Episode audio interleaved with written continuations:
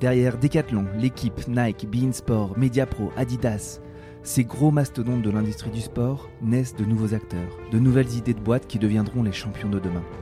Sur un format Pitch-moi ta boîte, je reçois des entrepreneurs ou des responsables de business unit qui dévoilent leurs idées, décortiquent leur marché et partagent leurs ambitions. Bref, on va construire ensemble une véritable boîte à outils pour entreprendre dans le sport. Bienvenue dans la Ligue des futurs champions, un nouveau format de Dream Team Podcast. Je suis Pierre Moreau et j'espère que cet épisode vous plaira. Bonjour à toutes et bonjour à tous, bienvenue dans ce nouvel épisode de Dream Team avec un format Ligue des futurs champions, avec un champion de l'octogone, un champion du ring, je ne sais pas comment l'appeler, un champion des tatamis. En tout cas, c'est Guillaume Dussault, qui est le fondateur de la Sœur, qui m'a fait l'honneur de, venir répondre à mes questions. Salut Guillaume. Salut Pierre, mais merci, c'est un honneur pour moi quand même. Bientôt, bientôt Big Boss, je l'espère. Non, je rigole. Mais bien sûr. C'est dans 2-3 années à peine. Voilà. Écoute, euh, ravi que tu connaisses en effet bien les formats de Dream Team. Moi, je suis ravi de t'accueillir. Euh, la petite anecdote supplémentaire à cette interview, c'est que nous sommes aussi collègues parce que comme tu es le plus gros charbonneur euh, du territoire français, outre-mer compris, tu es, es, à la fois le fondateur de la sueur et donc pleinement investi dans la sueur, mais aussi tu bosses chez Jelly Smack qui, qui est donc notre maison commune. Exactement. mais du coup, entamons tout de suite les questions un peu traditionnelles de ce format ô combien connu euh, par la communauté, savoir qui es-tu. Et donc, est-ce que tu pourrais te, présenter et nous dire un peu les expériences pendant la plus significative avant que tu te lances dans la sueur? Ouais, alors l'expérience la plus significative avant que je me lance dans la sueur, et c'est d'ailleurs là que j'ai eu l'idée euh, de, créer la sueur, c'est mon stage de fin d'études, donc après un parcours assez classique où j'ai fait euh, école de commerce, j'ai pas un peu voyagé, mais j'ai toujours été fan de sport US et plus particulièrement de NBA. Donc j'ai été pris euh, à l'agence Comeover, donc qui n'était qu'à ses débuts. Donc si vous écoutez régulièrement Pierre, je pense que vous connaissez David Dry de Comeover. Et, et donc et donc en gros j'étais pris en stage chez eux et je m'occupais notamment, enfin j'étais en support, hein, de tout ce qui était relations influenceurs pour la NBA et autres. Et je me suis en, bah, j'ai, c'était mes premiers contacts avec ce monde-là et surtout de me dire, bah, en fait, c'est possible de créer un média, ou en tout cas de créer quelque chose où on va diffuser de l'information sur des sports qui sont de niche, mais en tout cas de pouvoir avoir des gens qui vont regarder ça régulièrement et puis ensuite de pouvoir potentiellement vivre de sa passion. Et donc du coup, c'est là qu'est venue l'idée La Sueur, qui était d'abord Omnisport. Et c'est mon meilleur ami, ami d'enfance, Rusty, qu'on est pote depuis le lycée, qui lui est fan, fan, fan, fan, fan de sport de combat depuis toujours, grand dame de ses parents, et, et qui m'a bah, embarqué dans cette, dans cette aventure sport de combat MMA. Qui t'a embarqué ou, ou qui t'a rejoint? Qui m'a, alors en gros, il m'a il m'a rejoint dans l'aventure Lasfeur, mais c'est lui qui m'a embarqué dans les sports de combat. Parce que moi, quand j'étais jeune, j'avais fait du judo, mais je suivais ça de et je regardais la boxe avec mon père, mais on va dire que c'était tout. Le MMA, je suivais ça de loin, et c'est lui qui m'a vraiment piqué à ça. Et je me mmh souviendrai toujours, on avait fait un nouvel an euh, à Amsterdam avec euh, Poidomso qui faisait le podcast avec nous à l'époque. Et, euh, et, on était parti en voiture, donc on avait fait Angers-Amsterdam en voiture. Et en gros, leur objectif, ça a été de se dire, on a le trajet pour faire en sorte que Guillaume devienne un fan de MMA. Donc pendant tout le trajet, ils m'ont tout raconté, toutes les anecdotes, toutes les histoires, et c'est là que c'est vraiment lors de ce trajet aller et retour que je suis devenu fan. Ok. Donc, tu as parlé de ton stage euh, chez Comeover, chez, donc, chez, David. Tu as lancé la sœur, tu as rencontré, enfin, tu as rencontré, tu as cliqué avec ton pote Rusty. Ouais. Euh, et pour, pour faire une petite picture, une petite photo à l'instant T d'aujourd'hui la sueur et on, fait, on va rétro-pédaler un petit peu ensuite. Aujourd'hui, la sueur, c'est quoi? Aujourd'hui, l'écosystème, la... plateforme la sueur, c'est quoi? Exactement. Donc alors l'écosystème, la plateforme la sueur. Aujourd'hui, il y a une partie, on va dire, communication sur les réseaux sociaux. Il y a la partie rédaction euh, sur le site internet et aussi euh, j'oublie toujours une partie. Ah oui pardon et la partie voilà et la partie euh, tout ce qui est production on va dire audiovisuel parce que le podcast la vidéo les reportages c'est mmh vraiment un gros gros truc chez nous. Et euh, autour de ça il y a tous les projets connexes qui qui se qui se greffent. Donc il y avait le livre l'année dernière et cette année c'est et puis les savons aussi qu'on a lancé l'année dernière. Et aujourd'hui c'est le lancement de notre ligue de MMA qui nous occupe pas mal Ok, super. on avait déjà un petit peu papoté ensemble et, euh, tu m'avais dit qu'il y avait des médias un peu aux États-Unis qui étaient des médias d'inspiration dans la manière dont ils traitaient l'information sportive. Est-ce que tu pourrais nous dire, bah, peut-être pas au moment où tu, lances la sphère, mais peut-être depuis, euh, est-ce qu'il y a des médias, il y a des boîtes qui t'inspirent dans la manière de, bah, de, mener, de personnaliser les choses? Et il y en a deux en particulier. Donc il y a déjà les Nelk Boys et leur marque Full Send, en fait, ce que j'aime beaucoup avec ces gars-là, donc c'est aux États-Unis, c'est des youtubeurs, podcasters, et ils ont aussi une marque de fringues, c'est que, et c'est un peu ce que nous on fait dans une échelle bien moindre, hein, évidemment, c'est qu'ils font tout eux-mêmes et ils font plein de trucs où sur le papier, ça n'a aucun sens dans le sens économique, tu vois, où tu vas te dire tu vas faire de l'oseille. Par exemple, là, ils sont devenus fans d'Asboulla, donc il y a un petit gars qui fait un petit peu qui ressemble à un enfant. Mmh malheureusement, donc il a atteint une maladie, mais en tout cas, il fait le buzz sur les réseaux sociaux. Et ce gars-là, ils ont voulu faire ce que personne n'avait fait, c'est partir à la rencontre d'Asboulla en Russie, tu vois. Mmh. Et ils sont même pas monétisés sur YouTube parce que bah, les gars font des trucs un peu border. Mais ce que je veux dire, c'est que ils ont fait ça c'est pas sponsorisé, c'est complètement en indépendant. Je pense qu'ils ont perdu pas mal de sous à faire ça, mais en tout cas, tu as un contenu qui va un peu marquer. Ils font tout le temps des, choses de cette, euh, de ce type-là, et c'est ça que moi j'aime bien, c'est de se dire, on va faire des coups, mais plutôt que de faire des coups, tu les fais tout le temps, donc finalement, ça mmh devient plus des coups. Et nous, c'est ce qu'on essaie de faire avec la Le coup d'éclat permanent. Exactement, c'est ça. C'est il y a des, les gros contenus, on appelle ça des bangers. Et j'ai mmh. dit au gars, il faut qu'on fasse un banger par semaine. Pour que les mmh. gens, ils, soient, voilà, que le banger devienne quelque chose avec la sueur où tu sais que ça va arriver et qu'il n'y ait pas du tout ce côté, on se prépare sur un truc et voilà. Non, là, c'est vraiment que tout le monde soit dans cette dynamique-là de se dire, on repousse un petit peu toujours les limites. Et donc, le deuxième, et la deuxième inspiration, c'est Barstool Sports. Donc là, qui est beaucoup plus structuré. C'est aussi mmh un média aux États-Unis, mais où tu as aussi l'impression, tu vois, que c'est quand même, ça reste un peu familial, un truc entre potes. Et ensuite, quand tu grattes un petit peu, bah, tu vois qu'ils ont énormément de podcasts qui sont énormes sur Snapchat aux États-Unis, que ils ont lancé aussi leur propre.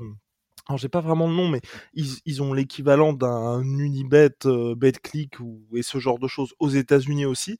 Alors que quand tu regardes les posts, bah, c'est des mecs qui sont face cam et qui font des vidéos d'une minute, tu vois. Mmh et en réalité, c'est beaucoup plus grand que ça. Voilà. Ok. Super.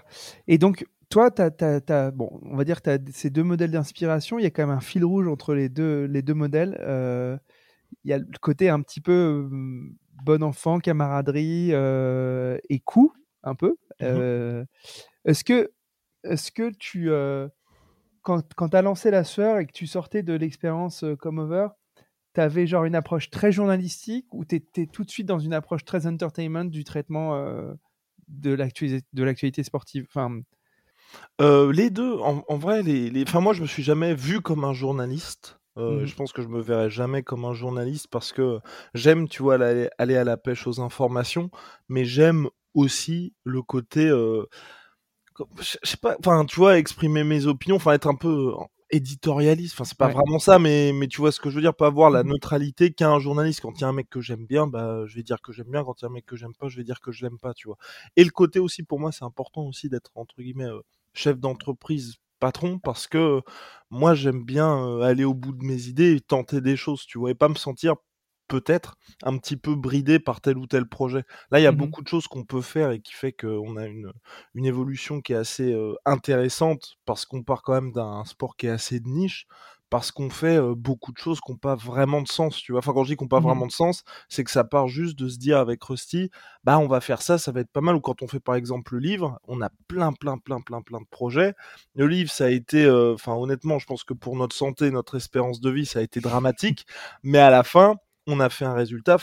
Tous les gens qui voient le livre sont impressionnés parce que le truc il pèse 2,5 kg, que c'est hyper quali, qu'on a fait péter un câble à Marabout, donc notre éditeur que je remercierai mmh jamais assez parce que j'étais en mode il faut les photos Getty même si ça coûte une blinde et qu'on explose le budget parce qu'on veut les meilleures photos, tu vois. Mmh. Et, donc du coup ouais pour moi c'est important aussi enfin d'avoir ces deux côtés là. Comme ça t'as pas ce pas ce qui peut arriver assez souvent, euh, tu sais que ce soit à la télé ou dans dans en tout cas dans le monde des médias où t'as un entre guillemets un talent ou quelqu'un qui va présenter une émission et qui va au bout de quelques temps soit changer de crèmerie, soit dire bah j'ai pas pu faire ce que je voulais faire donc je suis parti ou il a fait quelque chose de nouveau. Ensuite on se dit ah bah putain ces années-là quand le gars faisait ça c'était très bien.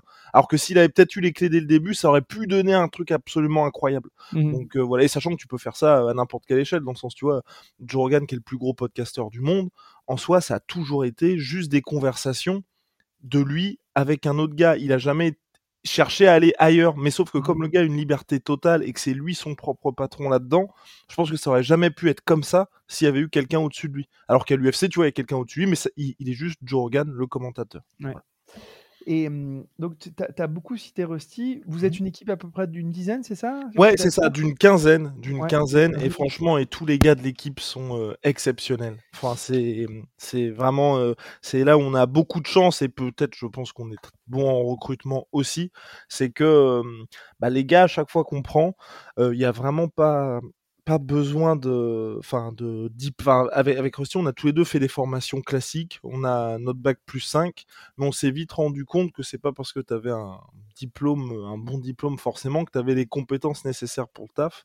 Et mmh c'est vrai qu'aujourd'hui, tous les mecs de notre équipe, c'est que des gars qu'on a pris parce que ils avaient envie de bosser avec nous et qu'ils avaient la passion du truc. Enfin, je veux dire, on a un CM qui s'appelle Thomas, qui est peut-être le meilleur CM de l'histoire des CM. Et euh, quand on l'a pris, il ne savait pas utiliser ni Photoshop, ni Adobe Premiere, ni tous les logiciels de montage. C'est juste, il était, j'ai envie de taffer avec vous. Je mmh sais pas dans quoi, mais j'ai envie. Et on était avec Rusty, on s'est dit, bon, bah, on va lui trouver quelque chose. Et bah, on, on s'est dit, bah, ça, ça peut être bien d'être, d'être dans la com pour toi. Et ça, ça a vraiment bien cliqué.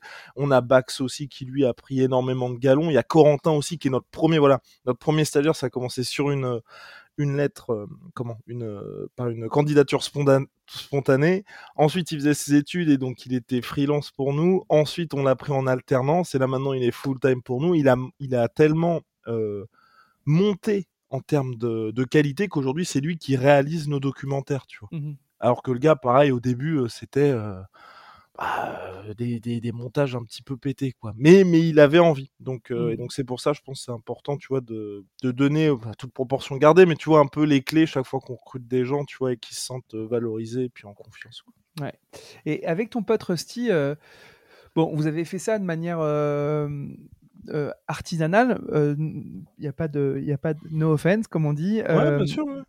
Et en fait, vous voyez comment, enfin, vous voyez fonctionner comment Toujours cette, cette, stratégie des, non pas des petits pas, parce que vous avez fait des très grands pas, et puis comme tu vas nous expliquer, mais vous êtes dans la promotion, etc. Mmh. Mais tu t'imagines, toi, tu te vois en tant que start-upper ou patron de PME C'est quoi tu, Comment tu te sens en tant que patron quand, quand, tu, quand tu leads comme ça la soeur tu, te dis, euh, en fait, euh, dans deux ans, je vais lever euh, des fonds pour atteindre 50 millions d'euros de chiffre d'affaires. C'est quoi ton, ton état d'esprit sur la croissance que tu envisages pour la sphère? Ouais, non, on vise le milliard, Pierre. Non, je plaisante. Non, non, mais. non, mais on. Enfin, je, honnêtement, je ne sais pas parce que ce qui est, ce qui est très bizarre, c'est que j'ai jamais et là, euh, mon père qui va écouter ce podcast va se dire c'est terrible qu'il l'avoue en plus comme ça en parlant à Pierre Moreau. C'est que j'ai jamais raisonné parce que mon père a été grand chef d'entreprise. Maintenant, il est retraité après une très grande carrière, mais euh, tu vois, il me parle toujours de business plan, de combien ça, ça va rapporter, qu'est-ce que justement tu vois Guillaume dans 4-5 ans. Et moi, j'ai, je raisonne pas du tout là-dedans. Et je pense que c'est un problème. Je pense que c'est un problème pour, euh, pour euh, différentes choses. Mais moi, ce qui est important, en fait, c'est surtout, et, hum, par rapport à Rusty, en fait, ce qui fait aussi que notre duo fonctionne très bien, c'est qu'on est extrêmement complémentaires dans le sens où lui, il veut faire les meilleurs contenus. Et moi, j'ai cette casquette du chef d'entreprise, justement. Lui, il se mmh concentre sur faire en sorte que ce soit magnifique tout ce qu'on puisse faire, enfin, en tout cas aussi beau que possible. La mmh partie business, ça intéresse pas du tout.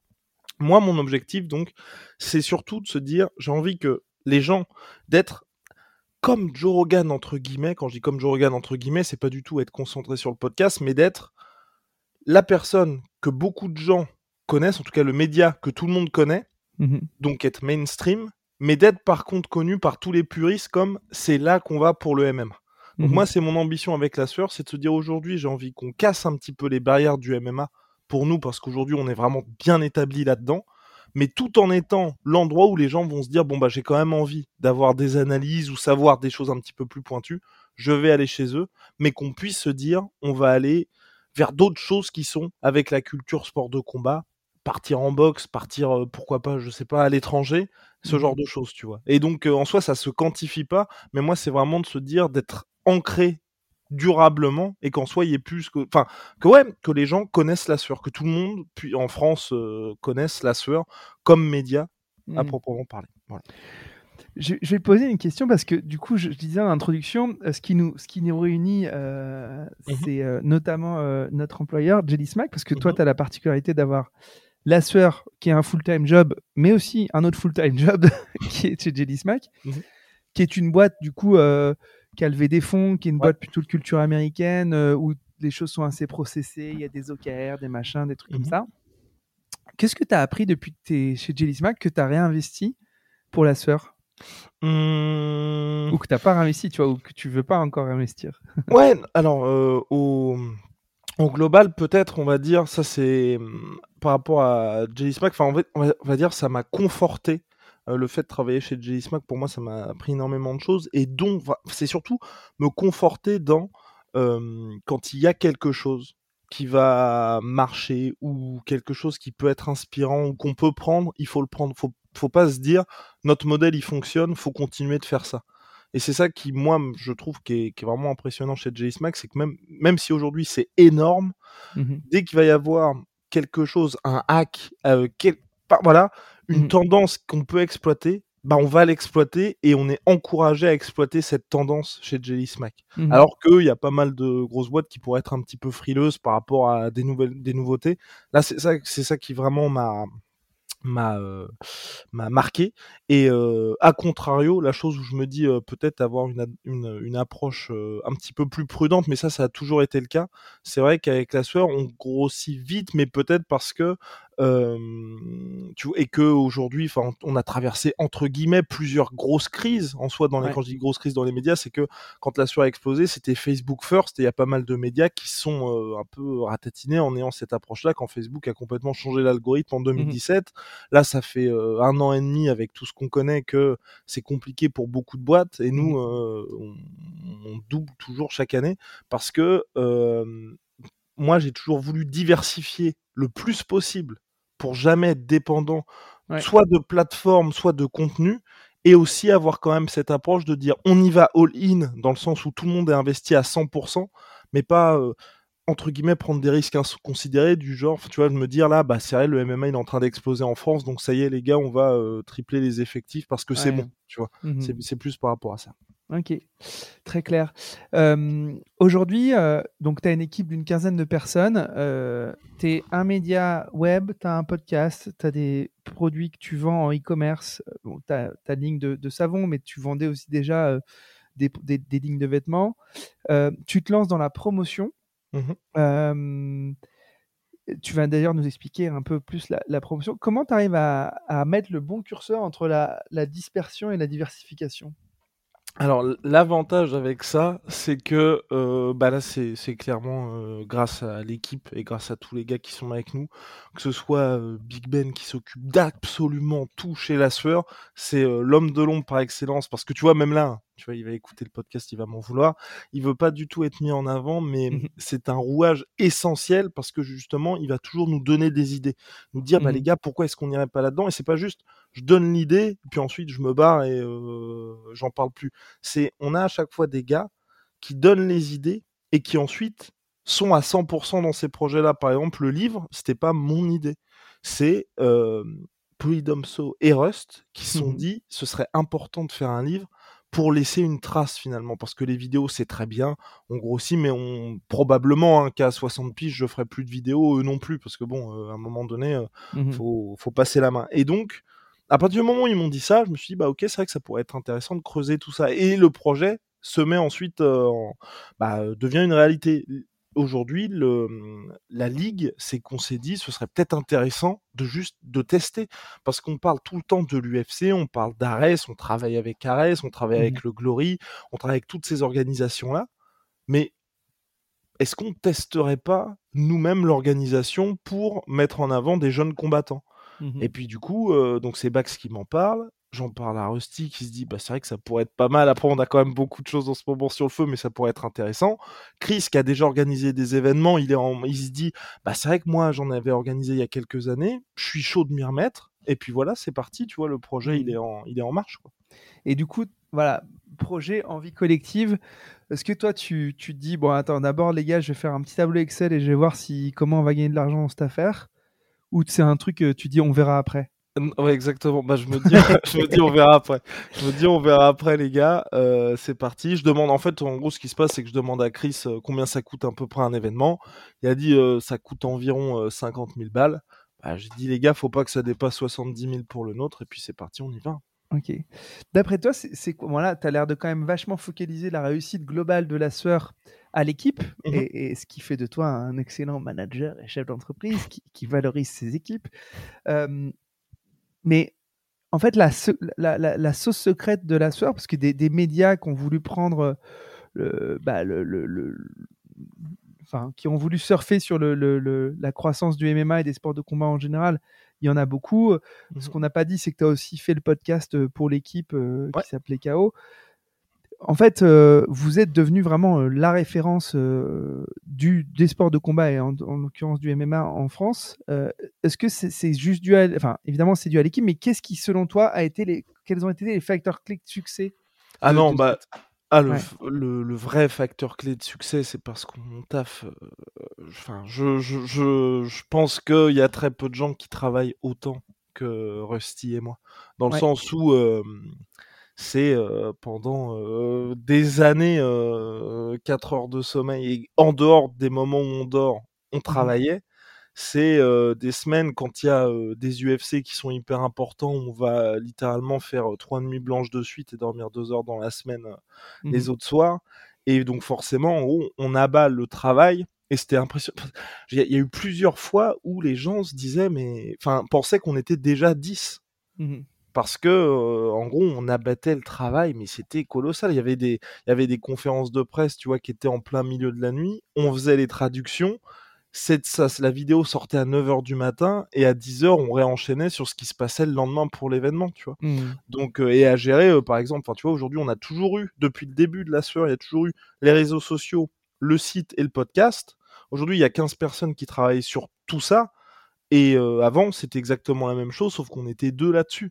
Donc, mmh donc c'est ça. Alors, avec une production oh, ça, ça c'est, ah, il y a un petit peu plus de postes aujourd'hui, mais on avait toujours cette grosse, grosse production, tu vois. Donc je mmh. pense que c'est, c'est ça aussi, à mon avis, qui a donné le, le ton, je pense, pour tout le monde. C'est de se dire, tous les gars qui arrivent, je pense que ça les, ça peut les, ça les rassure de voir que on est toujours aussi investi, peu mmh importe l'heure, enfin, ils nous voient toujours travailler comme des malades parce que le truc, c'est que, est-ce que Rusty me dit, même si maintenant ça y est, on y arrive un petit peu plus, en tout cas, j'y arrive un petit peu plus, c'était, Guillaume, il y a toujours plus de gars pour que justement on puisse avoir une vie normale, mais on se rajoute toujours des projets. Mmh. Donc finalement, euh, c'est toujours l'enfer pour nous. Et du coup, là, je lui ai dit, c'est vrai, maintenant on va un petit peu plus structurer les choses, ce qui fait qu'aujourd'hui, je pense que c'est plus agréable pour tout le monde. Mais en tout cas, je pense que quand les gens viennent, ils voient que on se repose pas sur nos lauriers et que c'est pas parce qu'aujourd'hui on va être leur boss ou que moi je suis, je suis beaucoup moins dispo parce que maintenant je travaille chez Jelly Smack, que c'est pas pour ça que Guillaume maintenant il a la belle vie, tu vois. Non, Guillaume il mmh. travaille toujours, il est toujours disponible et il sait par quoi eux ils peuvent passer aussi comme difficulté. Ouais.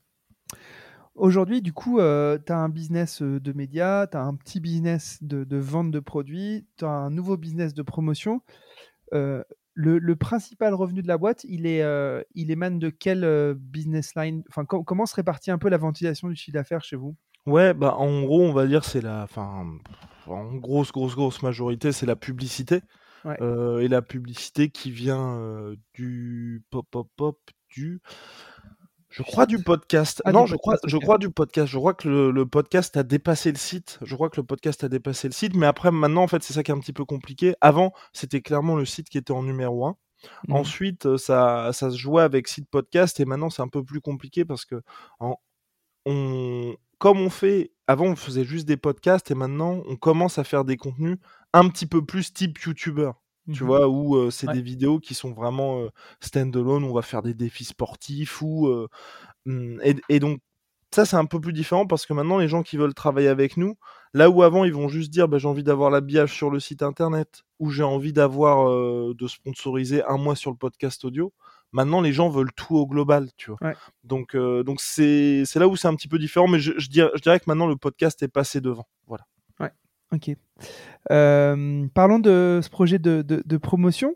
Mhm. Euh, donc, grosso modo, tu vas venir concurrencer l'UF l'UFC. On va t'appeler euh, Dana, Dana Dussault bientôt. Voilà, t'as Euh. Yes. Écoute, euh, quelle est, quelle est le, l'ambition dans- derrière ce truc-là? Quand est-ce que va avoir lieu la- le, le- le premier opus Euh, Raconte-nous tout ça. Alors, premier opus, le 31 mars, si tout se passe bien. Pierre aura son invitation et Ouais, vous fera un petit débrief. Et, et vous fera un petit débrief.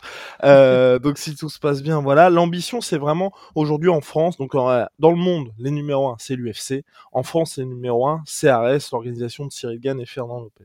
Moi, j'ai pas envie du tout de les concurrencer parce qu'ils sont dans le purement sportif.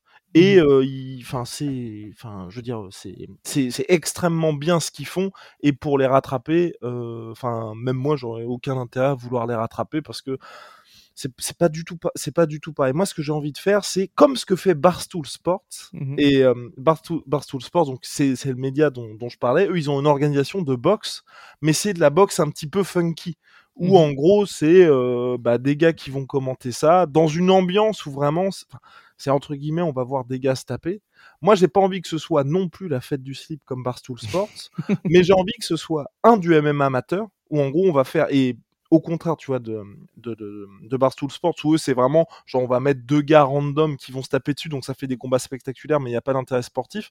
Moi, j'ai envie que ce soit amateur, mais plus les pépites, quand elles font vraiment leur début en MMA, et qu'en gros, se dire, là où aujourd'hui, les gens découvraient les nouveaux combattants par nos reportages, là, ils vont découvrir les nouveaux, combats, les nouveaux combattants par leur premier combat, par leur premier pas en MMA avec le LSFC. La Ligue des rookies, quoi. Exactement. La Ligue des rookies, la Ligue des, des futurs champions. Voilà. Ah là Et- là là là là, magnifique Et, et avec à chaque fois euh, essayer, tu vois, d'avoir un combat, juste un combat principal, où là, c'est des gars qui sont un petit peu plus installés. Mais sinon, globalement, de se dire, c'est vraiment la Ligue des rookies. Et en gros, le travail qu'on fait médiatique aujourd'hui de, on va parler des nouveaux gars, bah là, en fait, vous allez les voir. Et au lieu de dire ensuite, bah pourquoi est-ce que vous êtes si hypé par tel ou tel gars, bah vous l'avez vu ici en premier. Voilà, vous avez vu le SFC. Donc le 31 mars, ça sera où? Euh, À partir de quand on peut acheter ces Ah oui, oh Euh, wow, oh wow, wow, wow, quel, quel, quel roi Pierre. Alors ce sera, ce sera donc à Paris, Cirque Borman. Au niveau de l'achat des places, euh, c'est pas encore, euh, c'est pas encore set-up, mais euh, enfin ce sera. Si vous suivez la sur sur les réseaux sociaux, vous serez forcément au courant. Et euh, ben, voilà, ça va bien se passer. Et pareil, tu vois, là, là aussi, là- là-dessus, c'est ce qui est assez intéressant. À la base, moi, je voulais pas du tout vendre de places. Je voulais pas faire ça dans un endroit. Je crois qu'il y a 800 places au Cirque Borman. Mhm. Enfin, c'est tout- c'est petit. Mais à la base, moi, je voulais faire ça au pavillon Vagram. Donc, Mhm. un très, très bel, euh, très bel endroit. Et je voulais que ce soit uniquement sur invitation avec des gens qu'on connaît pour que ce soit dans une bonne ambiance et qu'il n'y ait pas cette pression en fait de la billetterie pour nous. Et là, du coup, il n'y a, il y a pas non plus la pression au Cirque Borman, mais le problème, c'est qu'au pavillon Vagram, la cage ne rentrait pas. Et donc, et donc on n'a pas pu faire l'événement. en- Enfin, en gros, tout était mis en place. On avait fait les pré-réservations, on avait fait les petites vidéos de teaser au, au pavillon Vagram, mais malheureusement, euh, suite à un changement auprès de la fédération, euh, la cage est, est devenue trop grande pour le pavillon. Voilà. D'accord. Euh, et concrètement, du coup, on a, on a une, narration, une captation qui, est, qui, est- qui est assez normée finalement entre RS et l'UFC. Il n'y a pas une énorme différence. Est-ce que toi, euh, homme de contenu, de l'entertainment, euh, homme de 29 ans à peine, euh, et du coup d'une génération aussi qui est, qui, qui est née avec les réseaux sociaux, comment tu vas traiter l'événement que tu vas organiser? Hmm. Alors, nous, l'objectif, c'est d'être dans quelque chose aussi. Tu vois, quand je te disais, moi, j'ai toujours, enfin, tout, tout, et c'est pour ça aussi que j'aime beaucoup travailler chez Jelly Smack, c'est que c'est l'objectif du go bigger, toujours se dire, il faut que les contenus touchent le plus de personnes possible. Pourquoi se limiter finalement? Et moi, c'est pareil. Avec le aujourd'hui, que ce soit Ares ou l'UFC, euh, c'est les numéros 1, les numéros 1 dans le MMA, et ça touche toujours plus de gens, mais toujours plus de fans. Moi, j'ai envie de me dire, déjà, pour le, à la différence, mais parce qu'il n'y a pas aussi d'enjeu chez nous, ça va être diffusé gratuitement pour tout le monde. Mhm. Ça sera sur notre Twitch, sur notre YouTube, toute la carte et tout le monde peut regarder. Et l'objectif, c'est ça, c'est vraiment qu'il y ait tout le monde qui puisse avoir accès à ça. Mhm. Essayer d'avoir avec justement euh, Bax, avec Chris, Chris, c'est plus la partie sportive, mais Bax, c'est justement faire en sorte aussi que les, les gens passent un bon moment. Et quand je dis passer un bon moment, c'est faire en sorte que ce qui se passe en dehors de la cage soit aussi agréable pour les gens, tout en entrant dans un budget bien évidemment raisonnable. Mais tu vois, l'idée, c'est vraiment de faire un, que ce soit un moment particulier pour les gens et que Mhm. moi, qui suis quand même un qui suis quand même un, fan de sport de combat, prenne plaisir à regarder ça. Et c'est ce que j'ai dit aux gars. Il faut que là aujourd'hui, on a une carte amateur qui est incroyable. Personne connaît les mecs, mais au niveau des noms, c'est incroyable.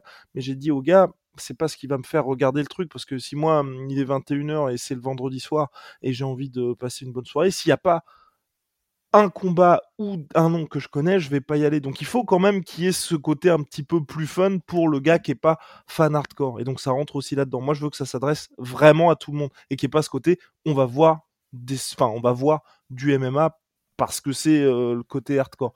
L'UFC c'est un peu différent parce que tu as bien vu quand ils sont venus à Paris, c'était enfin c'était un événement comme quand la NBA vient à Paris, tu vois t'es fan ou t'es pas fan, qui va parce que parce que tu sais que tu vois ça qu'une fois dans ta vie, en tout cas une Mhm. fois par an pour ces organisations là. Super clair. Euh, du coup, 31 mars, euh, premier événement de, la, de promotion. Ouais. Pardon. Tu, et ça va s'appeler comment du coup? Ah, Ça s'appelait LSFC, donc Last Four Fighting Championship. Ok. Et euh, on a mis quoi comme nom? Je crois que c'est King of the Jungle. Parce que oui, parce qu'on va faire un, parce qu'on va faire un tournoi entre des combattants invaincus. Mhm. Donc ça aussi, tu vois, pour ajouter un petit peu de fun, ça se fait pas, je crois. Si je me trompe, euh, n'hésitez pas à me corriger, à envoyer un gentil mail à Pierre pour dire qu'il mette en note euh, Guillaume s'est s'est trompé. Mais je crois que ça n'a jamais été fait en, en France ça dans un événement où euh, les gars font un tournoi le même soir. Parce que moi Mhm. aussi, c'est ce que j'aime beaucoup. Ça se fait surtout au Japon, ça. C'est des tournois, en gros, bah, les mecs font les demi-finales, la finale le même soir. Mhm. Les organisations professionnelles, ils vont faire ça, mais tu sais, sur plusieurs événements. Parce Mhm. que bah, quand tu fais ça sur plusieurs événements, forcément, ça fait une billetterie plus intéressante. Tu peux communiquer là-dessus. Moi, je préfère quand c'est le même soir parce que t'as un, enfin, tu sais, t'as le côté un peu, euh, t'as quatre gars, ils, ils vont s'affronter, on va voir qui est le numéro un. Et donc nous, on fait un tournoi avec que des invaincus. Ok. Euh, super.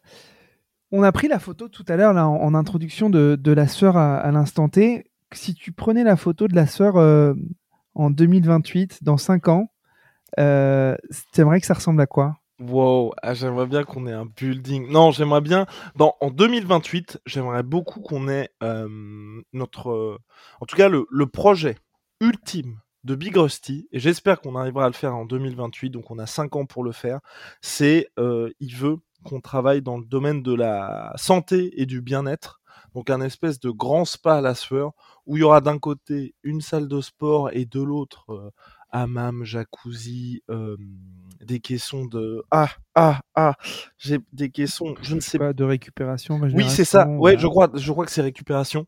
Euh, donc ça, l'objectif, c'est qu'on ait au moins lancé ça en 2028. Voilà. Et que l'organisation LSFC soit toujours là, ou euh, ou qu'on ait fait quelque chose de manière hybride avec pourquoi pas une autre organisation, mais en tout cas qu'on puisse se dire, on fait découvrir des talents, pas forcément par nos vidéos et reportages, mais qu'on peut aussi les faire découvrir via la ligue sportive Ouais. et puis que pour le côté média par contre que là on soit vraiment implanté et que tout le monde tout le monde connaisse la sueur. Ok.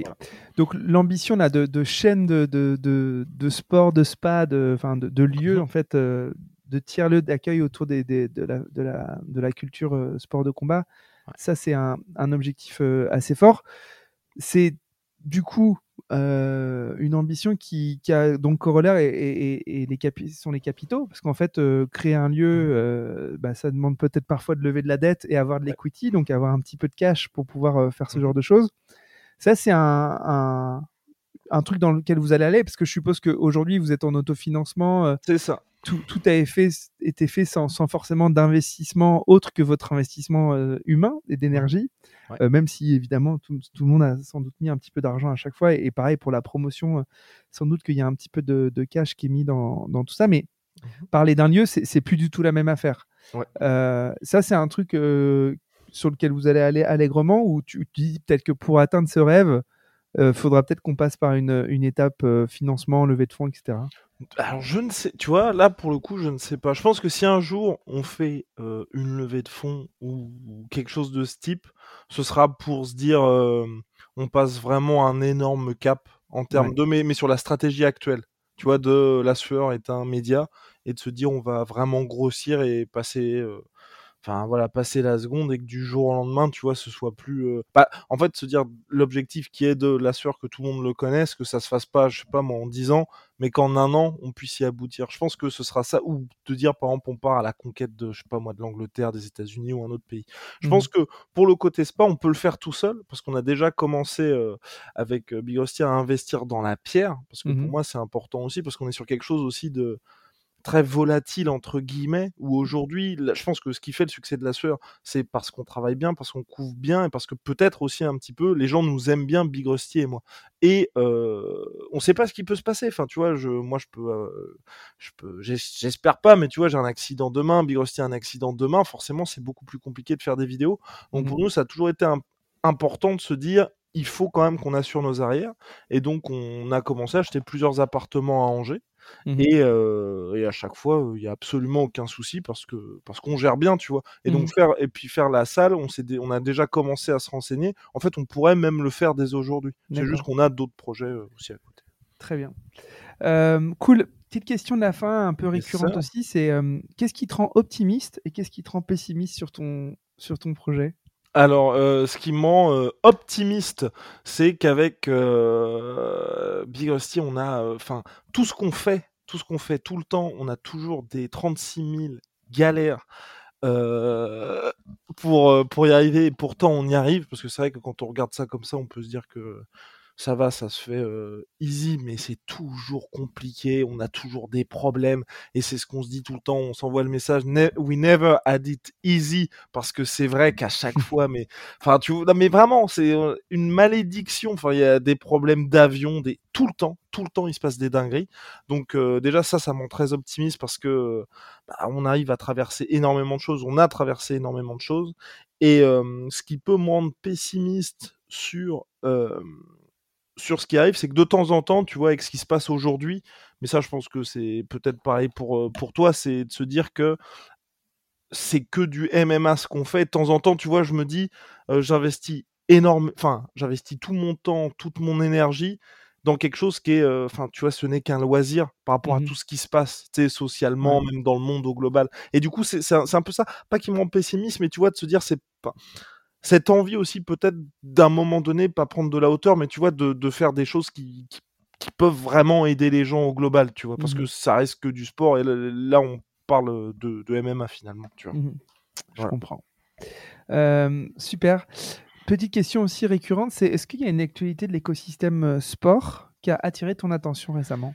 Ouais, alors, ce qui a attiré mon attention. Oui, oh oui, Pierre, oui. Oui, oui, oui, oui, j'en ai parlé, j'en ai, parlé à Big Rusty. Il y a, il y a deux choses. Il y a deux choses. Il y a un, l'explosion des droits TV aux États-Unis pour la NFL et la NBA.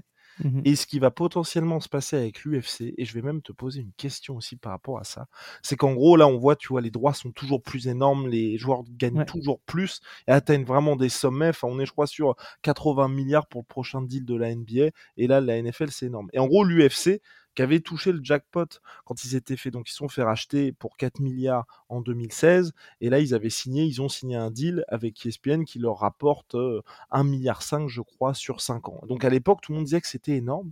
Et là, aujourd'hui, l'UFC est à la croisée des chemins pour se dire, est-ce que, enfin, et les diffuseurs, est-ce qu'en fait, ESPN n'aurait pas mieux fait parce qu'ils payent l'UFC, tu vois, 1,5 milliard, enfin, je sais plus, je, je crois que c'est peut-être un milliard par an, bref. Euh, là, l'UFC, ESPN va renégocier avec l'UFC et l'UFC va chercher à avoir un deal, tu vois, qui soit aux alentours de, sur, je crois, 4 ou 5 ans, de 8 milliards Mhm. et de se dire est-ce qu'en fait aujourd'hui il faudrait pas que les diffuseurs au lieu de se dire on achète les droits c'est on achète directement les ligues Mhm. qu'est-ce que t'en penses toi? Bah euh, oui, bah en fait, ESPN avait fait ça avec le- les X Games. Mhm. Qui, euh, ils avaient racheté les X Games pour être euh, bah, eux-mêmes les ayants droit. Je, je- je- ma communauté, ma, mes, mes auditeurs euh, par milliers me diront si je me trompe. Euh, et donc, c'est en effet un, un mouvement de marché qui, qui va sans doute venir. Mhm. Là, Apple a acheté pour 10 ans la MLS, mais en effet, il y a quand même à réfléchir que, que, que les gros diffuseurs, que ce soit des plateformes ou comme Apple, Netflix ou des broadcasters un peu plus classiques comme ESPN bah, acquièrent en effet les, les ayants droit. C'est juste que mmh ça, c'est possible dans un modèle très américain. Mais dans un modèle européen où en fait on a des fédérations qui sont issues de comités internationaux comme bah, le CIO par exemple, pour les, pour les, pour les sports olympiques, il n'est pas dit, il n'y aura pas beaucoup de disciplines qui pourront se faire racheter par un privé, tu vois? Mmh D'autant plus que l'organisation pyramidale du sport en Europe dépend vachement aussi des, États. Tu vois, en fait, une fédération française de football, euh, elle a, elle a, euh, elle a une, je sais plus comment s'appelle, mais en fait, elle est, elle a un statut qui lui est attribué notamment par l'État pour être euh, référent et bah l'institution en droit d'opérer toutes les compétitions sportives sur son territoire, etc. Ce qui est différent d'une FC qui est complètement au départ privé, ce qui était différent mmh des X Games qui étaient privés, mais pour la plupart des sports, je suis pas sûr que ça, ça va pouvoir se faire. Mais je me trompe peut-être. Je me trompe peut-être. Ouais, non, moi je pense que ça va être pour les ligues privées, mais tu vois, c'est intéressant de se dire que bah, il commence à avoir cette réflexion-là de se dire les droits sont tellement énormes que est-ce que c'est pas plus intéressant de les acheter directement? Parce que c'est vrai que en soi, euh, le deal de, que WMI AMG a fait d'acheter euh, l'UFC pour 4 milliards, bah, aujourd'hui, c'est quand même une très bonne affaire. En tout cas, ce, ce, ce que ça dit aussi, et, je t'encourage à bien creuser ton LFC, je sais pas quoi là, la mmh Surf Fighting Club, parce que parce qu'en effet, euh, dès que tu deviens ayant droit euh, et que donc toi tu vas créer euh, une propriété intellectuelle, mais bon, je suppose que tu sais tout ça déjà. Mmh bah, c'est là où tu vas pouvoir peut-être avoir des effets d'échelle quand même assez colossaux ah sur le broadcast. c'est pour ça. Bah et donc, oui, les, droits, c'est 1,5 milliard, c'est ça sur 5 ans, les droits d'ESPN. Et le spot de la NFL a aussi euh, pris encore un petit peu, un peu plus cher. Il y avait, euh, il y avait une, remarque d'un des, du, du, patron de, de, la boîte qui gère un peu les intérêts de MrBeast, euh, que nous connaissons bien chez J. Smack, qui disait où en fait MrBeast rebondissait sur, euh, sur la, croissance des droits du, enfin, des spots télé euh, à la mi-temps de la NFL qui, qui, était du coup déconnant complètement. Euh, et du coup, il comparait le, reach que lui pouvait avoir avec ses communautés par rapport au reach d'une diffusion broadcast classique aux États-Unis. Et il disait, les gars, avec ce montant-là, je vous fais beaucoup plus de reach, quoi. Enfin, il y a un truc comme ça, tu vois. Donc, arrêtez d'aller euh, sur la télé traditionnelle, euh, pensez à, tous ceux qui, qui, bah, qui, atteignent en fait effectivement euh, bah, beaucoup, beaucoup d'audience et notamment bah, des créateurs comme MrBeast. Ouais, mais il n'y en a pas 36 000 des mecs comme ça. Oui, exactement. Non, mais oui, mais après, c'est un autre. C'est un autre sujet, ça. Ouais. j'ai un une autre petite question, parce que comme tu as vécu plein de trucs, et tu me disais, ouais, on a eu des galères avec Big Rusty, Big Ben et tous ces gens avec des surnoms super. Est-ce que tu aurais un fun fact ou un chiffre intéressant ou une petite anecdote un peu sympa à raconter qui caractérise vraiment bien euh, le marché dans lequel, dans lequel tu es ou le projet que tu mènes avec, avec la sueur? Ah bah let's go, let's go. L'anecdote c'est la, ah, le, dernier...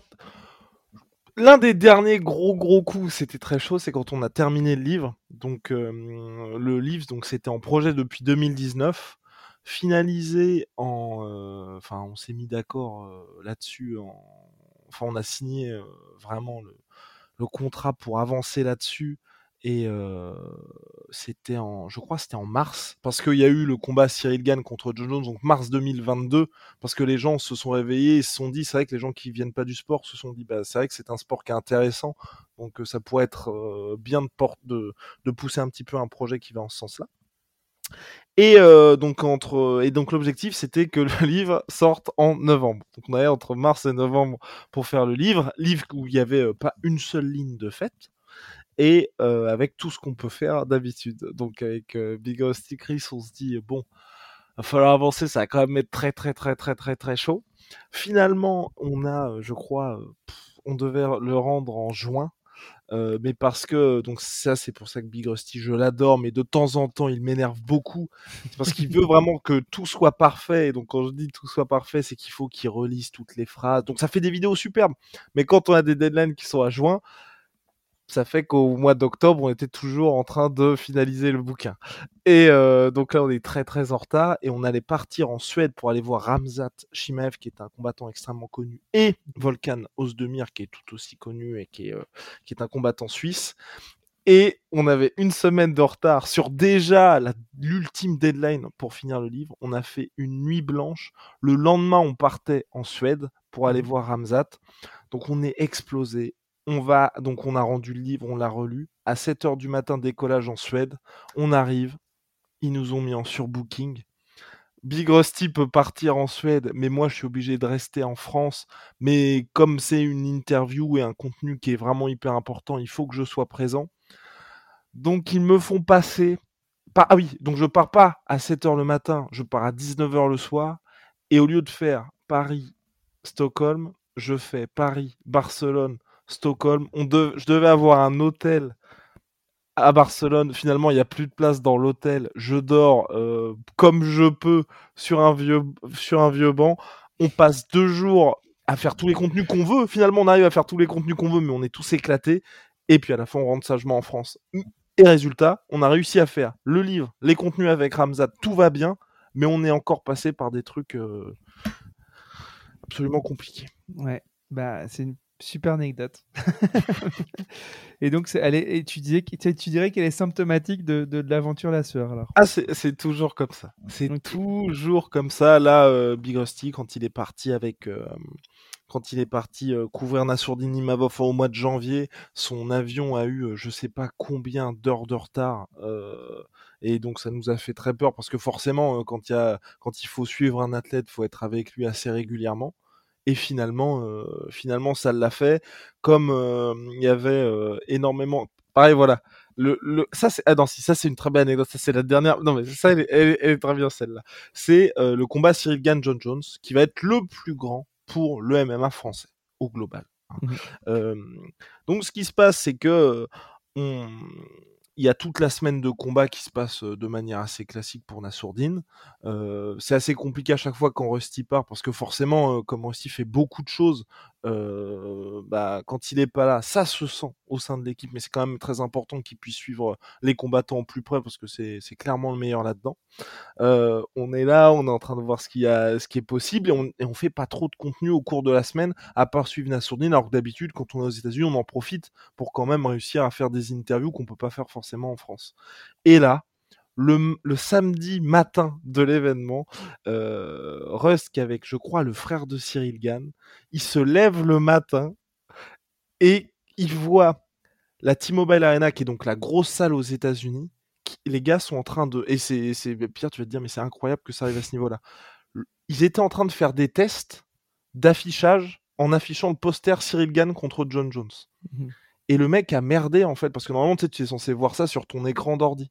Et le gars a merdé et l'a affiché en plein centre-ville de Las Vegas. Et en gros, Rust et le frère de Cyril ont vu ça et on a eu l'exclu mondial de l'officialisation du combat Cyril Gann John Jones.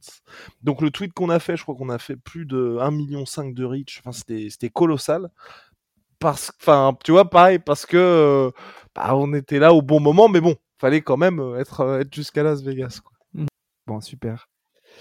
Écoute, euh, j'ai ma dernière question parce que c'est ma question ah, piège. Oh, wow. ouais, c'est la question. Enfin, c'est pas piège, mais souvent je demande à mes invités qu'est-ce que tu aimerais que j'invite ah. dans ce podcast sur un format un peu comme ça ou un format Big Boss? Ah bah format Big Boss. Mais elle est piège parce que parce qu'en fait derrière je demande à l'invité si tu peux mettre s'il peut mettre en relation, tu vois. Ah mais pas de souci, elle, n'est pas piège du tout. Et ça pourrait être très intéressant donc euh, avec Fernand Lopez, donc, euh, avec lequel j'ai un podcast qui s'appelle King and the G. Donc c'est lui le King, donc c'est l'entraîneur de Cyril Gann. C'est lui qui est propriétaire d'Ares Fighting Championship. Il est manager de Cyril Gann aussi. Et c'est vrai que en termes d'influence sur les masses, c'est une personnalité très polarisante. Donc ça c'est important de le dire, mais c'est parce que Fernand il sait comme Conor McGregor qu'à un moment donné, et je pense qu'il a fait le, le switch, enfin après il t'en parlera beaucoup mieux que moi, de à un moment donné, tout le monde peut pas m'aimer. Donc si mmh tout le monde ne peut pas m'aimer, autant que tout le monde parle de moi. Donc faut que j'aille, je pousse le curseur x 15 000, tu vois. Mmh Et aujourd'hui, il y a des gens qui l'aiment pas, il y a des gens qui l'adorent, mais c'est lui qui fait vraiment le sport en France. Et donc je pense que ce serait intéressant de l'avoir pour toi dans le format Big Boss, parce que là, tu vois, tu as eu le, entre guillemets, médial plus influent, et donc là, mmh d'avoir la personnalité qui, euh, fait vraiment, euh, qui fait vraiment le sport, qui a connu plusieurs générations et qui en même temps est vraiment dans le business parce que c'est lui qui arrête, c'est lui qui sait comment on gère des négociations de contrats avec l'UFC et comment on fait des carrières, avancer des carrières, c'est intéressant. Après, bon, ça fera peut-être trop de MMA pour toi, Pierre. Non, pas du tout, j'adore ça. Ah bah formidable. Euh, écoute, merci beaucoup Guillaume. C'était euh, passionnant, inspirant, énergisant, euh, ah. grâce à ta, à ta, à ta personnalité qui est, qui est, qui est irradiante, c'est vrai. Oh, merci. merci. à toi et puis longue vie à la sueur. Merci beaucoup Pierre. Longue vie à toi tout court. Salut. Salut. J'espère que l'épisode vous a plu et que vous avez appris plein de choses. Si c'est le cas, partagez-le à vos amis et sur vos réseaux. Je suis aussi très preneur de vos retours, de vos suggestions d'invités. Enfin, si vous voulez soutenir Dream Team, continuez d'écouter et mettez des petites étoiles et des commentaires sur les plateformes d'écoute. Le podcast se développera grâce à vous. Encore merci pour votre écoute et à très bientôt.